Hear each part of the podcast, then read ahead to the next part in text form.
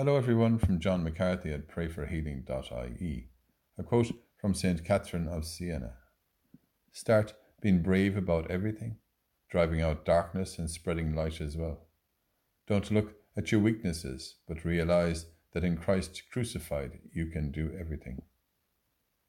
Today's Gospel is from John.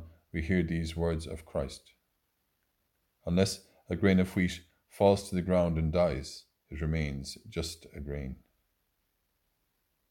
Thank you, Lord, for all the prayers and sacrifices that you have offered for us. Give us the grace to enter into the mystery of your wounds and the great love with which you carried your cross. Help us to die to ourselves and scatter the good seeds of your death and resurrection to others. Free us, free us of our doubts, Lord, as we rejoice that your cross draws us ever closer to you.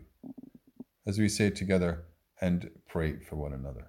Hail Mary, full of grace, the Lord is with thee. Blessed art thou among women, and blessed is the fruit of thy womb, Jesus.